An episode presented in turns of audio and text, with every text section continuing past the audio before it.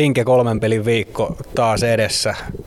Jos mietitään hetkeksi vielä tuota viime viikkoa, niin siinä tuloksellisesti kaikista pisteitä ja, ja siinä mielessä hyvä, mutta miten muuta? No joo, ehkä meille maaleja on tehty vähän liikaa. Eli sitä puolustuspeliä täytyisi pikkasen tiivistää, mutta että hyvin pisteitä kuitenkin kolmeen peliin. Niin ihan tyydyttävä tulos. No, tämä viikko pitää sisällään kolme kovaa matsia tässä ensiksi. Ensiksi on edessä nyt sitten Raumalle matkaaminen, tänään Lukko ja sitten on pelikanssa TPS. Kaikki, kaikki aika korkeaksi veikattuja tämän kauden. Mitä sä oot mieltä siitä, että nyt tulee niinku tämmöisiä oikeasti kovia pelejä tähän viikkoon, niin näyttääkö se vähän tasoa?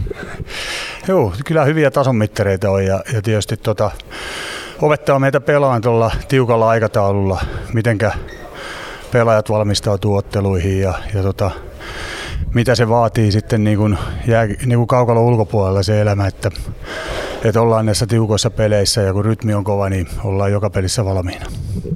No tänään, kun mennään Raumalle, niin siitä on viime viikolta jo kokemuksia. Kuinka paljon se helpottaa, kun tiedetään vähän minkälainen vastustaja tulee? No kyllä tuossa aamulla tota, Late piti alivoimapalveria jätkille ja, ja tota, kuinka ne pelaa alivoimaa ja kuinka sitten ne pelaa ylivoimaa ja, ja näin. Että kyllä sitä hyötyä on, kun on, on niitä kokemuksia tuosta niin lähi, lähimenneisyydestä ja, ja tota, käytiin niitä asioita tuossa aamulla läpi ja pikkumuutoksia ja huomioita.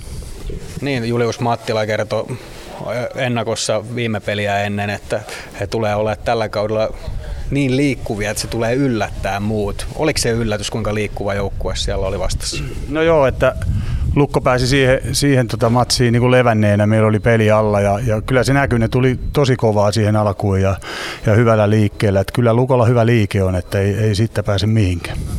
Yksi asia, mihin me keskitytään tämän viikon peleissä, jonka nostitkin tuossa, niin on nuo erikoistilanteet. Viikonloppuna vähän ylivoimaa alivoimaa, mutta yksi semmoinen erikoistilanne myös on aloitukset ja siinä on ollut vähän haasteita. Onko siitä kuinka paljon puhuttu joukkueen sisällä?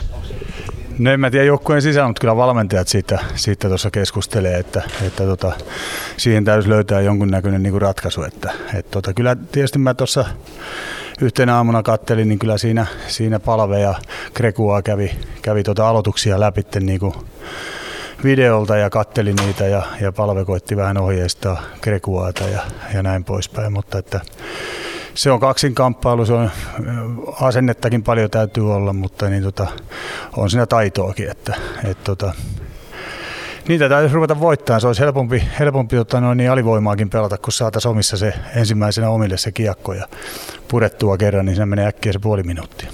Niin, jos mietitään S-pelissähän syntyy maali suoraan siitä, että se aloitus, eli siitä heti pystyy myös maalintekoon hyökkäyspäässä. Kuinka merkittävä tekijä se on, että ylipäätään kun aloituksia voitetaan, sitä kiekkoa ei tarvitse riistää niin pelin kulun kannalta? On se silloin, se niin kiekko on enemmän meillä ja sillä on iso merkitys se, että tota, onko se kiekko heti meillä vai lähdetäänkö me heti karvaan, koska siihen menee energiaa ja sitten se on taas hyökkäyspelistä pois sitten se, se mitä me menetetään omissa siihen, että, että joudutaan karvaan se kiekko itselle.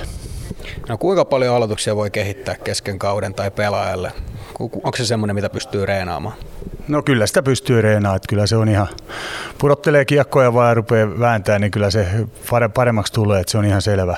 Pikkuvinkkeillä sitten semmoisia, ketkä, ketkä on hyviä aloittaa, niin antaa pikkuvinkkejä, niin siitä se lähtee koostuun, että eikö se ole se 10 000 kiekkoa, kun pudotetaan, niin on hyvä aloittaja.